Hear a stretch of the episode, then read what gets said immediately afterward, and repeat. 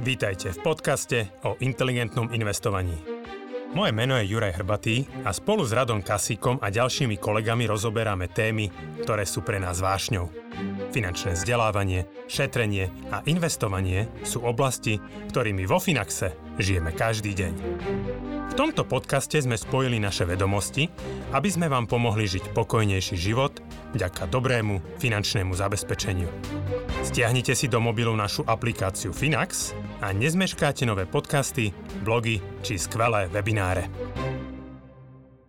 Vítajte pri Finax Radí. Dobrý deň, moje meno je Roslav Kasík. So mnou sú tu zakladateľ Finaxu a predseda predstavenstva Juraj Hrbatý a Jan Tonka, náš odborník na osobné financie zároveň hlava front officeu, podpory klientov a Fimbota. Vítajte páni. Ahojte. Ahojte. Aj dnes sa budeme venovať vašim otázkam o osobných financiách a investíciách. Prvá nám prišla od Luboša, 35 rokov Ružomberok, príjem 2200 eur, mesačne výdavky 1500 eur. Ako živnostník som začal rozmýšľať nad dôchodkom, druhý pilier nemám. Mm, začal som šetriť vo Finaxe 100 eur mesačne. Okrem toho chcem splatiť úver 42 500 eur za 10 rokov. A deťom šetrím po 25 eur mesačne na terminovaných vkladoch. Tiež chcem za 3 až 4 roky kúpiť jazdené auto za 10 tisíc eur. Som opatrný a nechcem všetky peniaze investovať. Viete mi niečo poradiť? Čiže celkom, myslím si, že zaujímavá prípadová štúdia. A určite veľa, veľa vecí v tom nájdete, čiže ak potrebujete ešte niečo zopakovať, rád zopakujem stále 35 rokov. Ja tu mám poznačené, rozmýšľam, že by som to poradil, lebo... Tak začni, začni Janči, ty asi, kým si to možno Ďuri premyslí a môžeme začať akože, postupne. Však ono v zásade, aj viem, akože není problém s tým začať, že neviem, asi by som, akože vadí mi to, že, že Luboš je konzervatívny, jednak má ako 35 rokov, tak prvé možno Janči, alebo povie tri, druhý pilier asi má posledný rok, kedy sa môže registrovať. Do dosiahnutia 35 no. Čakaj, dosiahnu, dosiahnutia znamená... Keď už máš 35, tak už nie. Už nie. Takže už to myslel. Takže to už je nič. nič. Akože, no, to, škoda, to boli peniaze, ktoré ležali na zemi, hej, že to prvý, tým by som začal, no bohužiaľ. Tak ľubo, keď máš manželku, že možno mladšia, tak akože aspoň ju prihlas, prosím ťa, do druhého piliera. Lebo to sú peniaze, ktoré sú na zemi, ktoré len treba zdvihnúť a sú tvoje a máš ich vo vačku. A, ako niečo, niečo sa stane, tak tie peniaze sú dediteľné a získaš z toho vyšší dôchodok.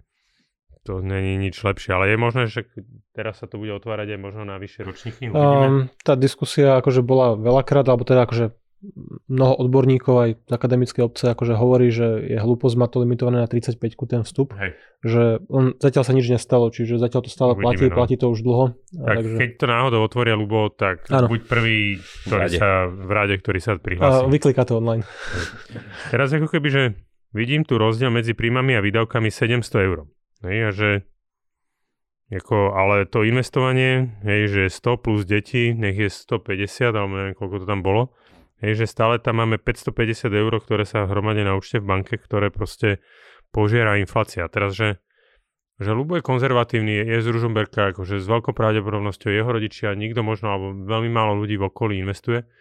Ja by som asi začal možno nejakým štúdiom. Hej, že proste, že začal si niečo o tom čítať. Hej, že Lubo prichádzaš podľa mňa o peniaze a byť príliš konzervatívny sa ti veľmi, veľmi neoplatí. Hej, že to proste naozaj ak chceš dlhodobo budovať majetok, akože to riziko tam samozrejme je, treba ho, treba ho brať ako súčasť, ale vďaka tomu proste ty zarobíš. Čiže ja osobne by som sa možno pozrel na nejaké ako keby, že knižky, ak vieš po anglicky, aj my tu máme v knižnici veľmi zaujímavé uh, knižky o, o tom, ako vlastne sa starať, ale sú aj nejaké možno dobré, hej, že napríklad uh, teraz čítam dobrá psychológia peniazy, potom ten najbohatší muž v Babylone, Hej, neviem, možno Janči skús. Akože to psychológia o peniazy, ten Morgan Housel, čo bol preložený relatívne nedávno do Slovenčiny, to je akože za mňa jedna z najlepších takých základných kníh o osobných financiách. A potom také tie nadčasové, presne najbohatší muž v Babylone na vysvetlenie toho konceptu, že treba vôbec tie peniaze nejako investovať, že nemôžu byť iba odložené akože v hotovosti. Treba pracovať s tým majetkom. Akože áno, že dá sa potom, že akože keď si príliš konzervatívny a nechceš mať všetko v jednom, v jednom košiku, možno nejaká investičná nehnuteľnosť, hej, že ako, ale je napríklad pozri si asi pár, pár podcastov dozadu, kde sme sa práve o tom bavili, že zase nie je dobre mať ako keby, že všetko zasa v nehnuteľnosti. Takže aj s tým opatrne, ale ako keby, že môže to byť cesta, ako troška diverzifikovať, ale rozhodne by som tam teda asi nemal, nemal všetky peniaze, hej? Tak on minimálne vlastní nehnuteľnosť. Hej, že Ale to úver... je nehnuteľnosť na bývanie. Vieš, ja to, to ja nepovažujem, to nepovažujem za investíciu. Vieš, že on potrebuje robiť niečo s tým. A teraz, že úver, akože by som splácal ako posledný. Hej, že to vôbec nemá... Matematicky ja, ja vám poviem aj detaily, ja som si to potom pozrel, čiže ten, ten dlh 42 500 je je viac menej akoby hypotéka, len tu je to zo štátneho fondu rozvoja bývania za 3,5% 29 500 a 13 tisíc eur je z banky s úrokom 1,2%. Čiže tam asi, Anči, by sme odporúčali aj spraviť nejaký refinanc? Určite refinancovať zlúčiť, že ten šefer by bol zaujímavý, keď boli vysoké úrokové sadzby. A hlavná výhoda týchto peňazí bola, že ti vedeli dať fixáciu okolo 20 rokov, niekde cenu za to bolo tých 3,5%, čo donedávna bolo celkom fajn. Teraz to už akože vôbec fajn nie je, čiže dá sa získať 20 ročný fix za 1,35 v ČSOBčke že rovnaká istota mesačnej splátky, akurát samozrejme akože rýchlejšie splácanie, akože istiny a celkové menšie preplatenie a nižšia mesačná splátka, čiže dneska už sú akože na, no, oveľa lepšie ako možnosti ako financovať tú nehnuteľnosť ako ten štátny fond rozvoja bývania. Hej. A je tam ešte doplním, že je aj rezerva 8500 eur. Čiže uh-huh. rezervu má viac menej vytvorenú pokrytú.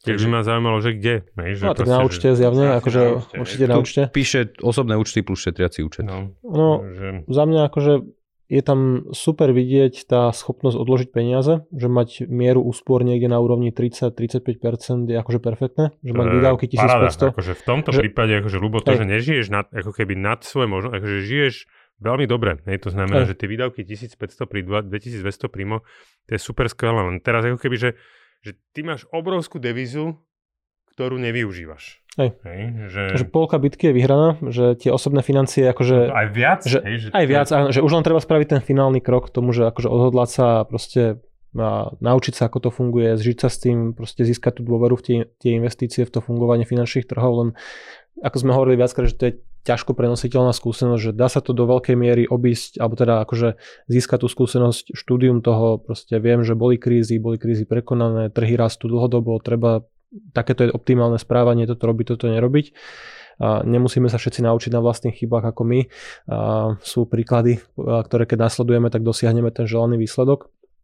Čiže ten, ten majetok, akože hovorím, že tá miera úspor je super. A šetriť deťom na termíňaku, akože super, že šetrí deťom, ale je to akože úplne najhoršie miesto, kde deťom treba šetriť akože na bežných účtoch termíňakoch alebo v vkladných knižkách, ak ešte existujú. deti naučí zlé návyky. Áno. Že proste, že moje deti majú 8 a 10 a majú ten investičný účet, hej, že proste majú tam pár sto eur investované, aj svoje peniaze teda z prasiatka si tam investujú a vedia, že sa, sa tie peniaze rozmnožili, že sa zhodnotili, hej, že proste vedia, že v prasiatku by sa to neudialo, hej, a to znamená, že zasa učiť tie deti a akože keď, a ja bavím sa s nimi, my sa otvorene o tých veciach bavíme, že treba tým deťom vytvárať lepšie návyky. A ono, akože každé to euro, ktoré je na účte, reálne stráca akože tú kúpnu silu. Bežne to tie 2-3% inflácia, teraz sa bavíme o 8, 10 a možno aj viac, viac percentách ročne, čiže ono to na prvý pohľad vyzerá konzervatívne, že ten stav na účte rastie, lebo každý mesiac tam pošlem viacej peňazí. Akurát tie deti si za tie peniaze dokopy nekúpia nič, pokiaľ by tá inflácia bola ďalšie roky takto vysoká. Že bude tam 5000 eur v 18 kúpia si jeden telefón, akože keď to tak úplne zjednoduším. Čiže ten, ten majetok, pokiaľ by bol budovaný efektívnejšie, minimálne pre tie deti, pre ten dlhodobý horizont, treba podstúpiť to riziko, treba tie peniaze investovať. Akože nie je dobrá odpoveď povedať, že som konzervatívny, tak toto je, že sú aj portfólia pre ľudí, ktorí nechcú zažívať veľké výkyvy. Že netreba za každú cenu možno hneď pre niekoho menej skúseného snažiť sa maximalizovať tie výnosy, ísť po čiste akciovom portfóliu 100 na 0. OK, tak si dajme 60 na 40, aj keby došiel nejaký ten úplne katastrofálny pokles, ako bol dotcom bublina na prelome milénia alebo 2007 až 9 finančná kríza posledná, akciové portfólio by kleslo nejakých 50-55%, to je už je akože asi ťažko stráviteľné pre niekoho, kto to nezažil. Ale tak portfólio 60 na 40, tá akciová zložka 60% by klesla povedzme na polovicu, čiže strata by bola 30% akože na tom portfóliu z tých akcií. dlhopisy rastli, prebehol by tam nejaký rebalancing, vo finále ten pokles by bol možno 25%, polovičný. A to si myslím, že to už je stráviteľné celkom. S tým, že 60 na 40 dlhodobo zarába niekde 7% alebo 6, 7, 8% podľa toho, aké obdobie si pozrieme. Čo je dobrý výnos a reálne to znamená, že každých 7-8 rokov zdvojnásobíš majetok. To už je zaujímavé. Akože nechať to na účte je to najhoršie, čo ste môže spraviť. Ale áno. Hej, akože závisí od toho, aký je ten ročný výnos reálne, alebo, alebo aká je tá cesta tých výnosov. Čiže aj to, že snažiť sa splácať hypotéku má zmysel povedzme v Česku, kde sú 5% úrokové sadzby. Na Slovensku, keď, sme, keď máme požičané alebo po refinancovaní, ten dlh bude za percento a inflácia je 8, 9, 10, tak každé euro, čo tam dám, je akože spálené, že je to škoda, že je to možno dobrý pocit spávať, akože s tým, že mám vyplatené tie dlhy, ale pokiaľ nemám zabezpečený dôchodok, že neposielam takú sumu, ktorá mi zabezpečí dosiahnutie dôchodku, čo pri živnostníkoch je ešte kritickejšie, k tomu sme vlastne aj my mali rado webinár, živnostníci, že naozaj musia investovať, musia investovať viacej a dvojnásobne, keď nie sú v druhom pilieri, že to okno sa zavrelo, ušlo a už tam ten dôchodok z toho nebude, tak ten pokles životného štandardu na dôchodku by bol extrémny že pri takomto príjme živnostník akože zaplatí úplne minimum tých odvodov, ten dôchodok bude reálne minimálny. Určite. A nebude 350 to... eur, 400. No, dúfajme. No. Hej, čiže uh, tá potreba toho investovania je ešte väčšia u, u nejakého štandardného zamestnanca, ktorý by zarábal, neviem, 2000 v čistom. Tam ten dôchodok z prvého, druhého piliera akože zase vykrie nejakú tú, nejaký ten životný štandard. Nie úplne ideálny, ale toto je ako keby um, oveľa vážnejšia situácia, kedy naozaj akože treba čo najskôr začať nad tým majetkom uvažovať, že nielen nad tým zarábaním a odkladaním, ale aj na to druhou stranou mince, tým zhodnocovaním, pracovaním s tými peniazmi. Dobre, ja to skúsim dať nejako zhrnúť. Čiže ako, tam je dôležité že už za, začal, hej, že začal vo Finaxe, čiže už tú skúsenosť zbiera, čiže aj tomu určite pomôže. Verím, že nás teda bude aj sledovať naďalej a to tiež ho trošku osmelí. A, čiže za mňa ako to, že investuje, že neviem, aké je to portfólio, fajn. Akože v jeho prípade moje odporúčanie, ak si chce zachovať ten životný štandard minimálne 200 eur, už teraz len na dôchodok potrebuje, keď je živnostník. Čiže najvyšší to možno na 200 eur, určite to sporenie pre deti preklopiť do investícií, tam to nie je o čom. V žiadnom prípade nesplácať hypotéku, pokiaľ možno ako nie je extra splátkami, akože splácajme tú splátku, ak by nám nezobrala tak, banka, mimo, ale že... Mimoriadne splácať, dobre. Ale, Čiže chápu. pokiaľ možno ju refinancovať, je že otázka, že ako to dovoluje, je to daňové priznanie pri tých živnostníkoch, ale však asi tam by to nemal byť problém momentálne, ale keď je to takáto menšia suma. Dneska už banky akože veľmi nepenalizujú živnostníkov, že napríklad Slovenská sporiteľňa uznáva 60% z obratu, čiže z toho príjmu 2200 eur a ako čistý príjem pri živnostníkovi, ktorý využíva paušálne výdavky, čo určite využíva Luboš vzhľadom na tieto príjmy. A teraz nejaký týždeň, dva dozadu už aj VUB ako druhá banka a začala lepšie uznávať príjem živnostníkom, kedy akceptujú 55% z toho obratu pre živnostníkov s príjmom do 80 tisíc ročne, čiže viac menej už tam nie je tá ani penalizácia za to, že som živnostník, lebo pri superhrubej mzde aj tak dostávam 55-60% podľa toho, aké mám nejaké a tie nezdaniteľné časti základu dania, alebo ak sa to volá tieto veci. Čiže vo finále živnostníci vo viacerých bankách už sú posudzovaní rovnako ako TPPčkári, ktorí majú tú klasickú pracovnú zmluvu. Takže nemali by byť zavreté tie brány v bankách, malo by byť možné a hlavne takýto nízky úver. Keď sa bavíme o 2200 mesačne, keby z toho banka uznala 60%, tak dobre, nech to je povedzme tisíc, tisícka niečo, to je úplne v pohode, hypotéka na 100 tisíc eur by z toho vyšla. Uh-huh. Čiže dalo by sa s tým majetkom aj lepšie pracovať, dalo by sa naopak navýšiť, ale tak to je úplne opačný extrém, ktorý v tomto prípade aj, nie je vhodný aj, aj. vzhľadom na to akože aktuálne nastavenie. Hej, ale tak môže si tým poste ešte zasa zniží si tú splátku, aj ano. prípadne ešte ak to aj predlží horizont. Zniží splátku, zase je väčší priestor investovať, očividne nemíňa všetky peniaze, čiže keď tá splátka klesne o stovku, tak navýšme investíciu o stovku, budujme akože ten majetok. Hej. No, a potom, ak si chce na to auto našetriť, tak v podstate 200 eur mesačne mu to spraví no, za 4 roky. Tiež pokiaľ sa už odhodla možno v nejakom konzervatívnejšom portfóliu 30 na 70, môže to rýchlejšie. Káv, ďaká. Mm, Káv otázočka od Anonyma, teda nepredstavil sa. A pri predstavovaní inteligentnej peňaženky ste spomínali, že plánujete predstaviť spôsob, ako sa bude investovať hotovostná časť. Ďuri, vieš nám už prezradiť detaily? Ako sa budem, budeme... A neviem, koľko môžem prezradiť. Povedz mi ty. Asi by som ešte úplne nepredbiehal pre istotu. A v zásade myslím si, že dneska, alebo sme vo fáze, kedy už z MBS máme vyjasnené tie základné nejaké predstavy A chystáme vlastne nejaké podania, ktoré ešte musia aj prebehnúť v MBSK a, a bude nám musieť MBSK nejakým spôsobom schváliť niektoré veci. A predpokladám, že ten termín aj v čase, ako keby kedy asi bude zverejnený tento podcast, že budeme sa ešte stále baviť o nejakých možno dvoch mesiacoch. Um, takže verím, že niekedy asi mi to tým pádom vychádza niekde skôr okolo leta. Ale, ale v zásade už uh, pracujeme keby aj, aj sa začína tvoriť už nejaké to programovanie okolo toho, ale teda vieme, že ešte to bude trvať možno zhruba uh, do toho leta, kým uh, získame aj nejaké schválenie na predaj toho, tak ako by sme si to predstavovali. Takže... Ako sa k zásade môže povedať, že malo by to byť nejaký fixne úročený aj to sme myslím komunikovali aj v tých plánoch, že, že chceme papier. zlepšiť ten výnosový potenciál akože peňaženky práve to, že tú hotovostnú časť, ktorá aktuálne nie je zainvestovaná, tá hotovostná časť, že nahradiť ju niečím veľmi bezpečným, s fixovaným garantovaným výnosom, ktoré, čo by navýšilo samozrejme ten potenciál tých ziskov v peňaženke. Čiže neprezradíme ešte úplne detaily, ale akože pracujeme na tom a dúfajme, že do niekoľkých mesiacov sa nám to podarí. Garantovaný výnos je asi silné slovo úplne, ale a, fixný áno, akože, hej, fixný, akože samozrejme. A v tomto kontexte finančných trhov akože nič nie je nikdy garantované, ale a, sú spôsoby, ako sa k tomu dá úplne akože priblížiť, aj. tak ako sa len rozumne dá. Dobre, môžeme prejsť na ďalšiu otázku. Tiež sa nepredstavil dotyčný a, a zaujímavá otázka je z môjho pohľadu. Plánujete zaradiť možnosť investovať výhradne do amerického akciového portfólia? Teda, že napríklad bola by stratégia 100 na 0 vyslovene len s americkými akciami? Alebo potom prípadne je to ešte doplnená tá otázka o nejaké možno tematickejšie investovanie, že tam je napríklad len technologická stratégia alebo technologická akcia? Um, zatiaľ to momentálne v pláne nemáme. Nemáme to z toho dôvodu, že práve ako keby aj v týchto časoch je veľmi silná potreba globálnej diverzifikácie. Hej? Čiže proste to bolo vidieť na tom Rusku, bavili sme sa o tom niekoľko podcastov dozadu, kde ako akcie, dajme tomu, že jednej krajiny v podstate uh, klesli prakticky na nulu.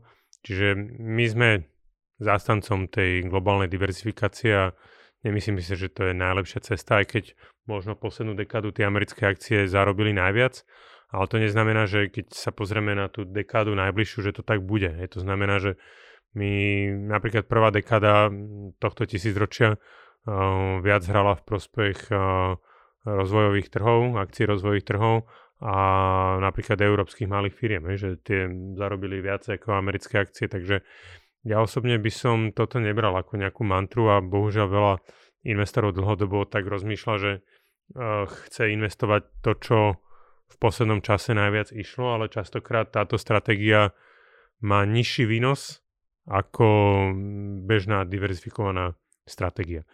Na druhej strane, ak e, je treba možno povedať, že pre klientov, ktorí sú elit, hej, to znamená, že s majetkom nad 100 tisíc eur e, majú možnosť vytvárať nejaké individuálne nastavené portfólia, kde sú aj možno nejaké tematické, ako keby etf zaradené. Um, avšak mm, tým, že není to pre nás, akože keby sme si mysleli, že toto je najlepšia stratégia, hej, tak ako že asi by sme to dali aj v našich portfóliách, ale že my stále považujeme tie stratégie Finaxu, aj sme sa o tom bavili minulý týždeň na investičnom výbore, tak považujeme to za najlepšiu možnú investičnú možnosť pre našich klientov a za tým si stojíme, takže neponúkame to ako defaultnú možnosť. Súhlasím.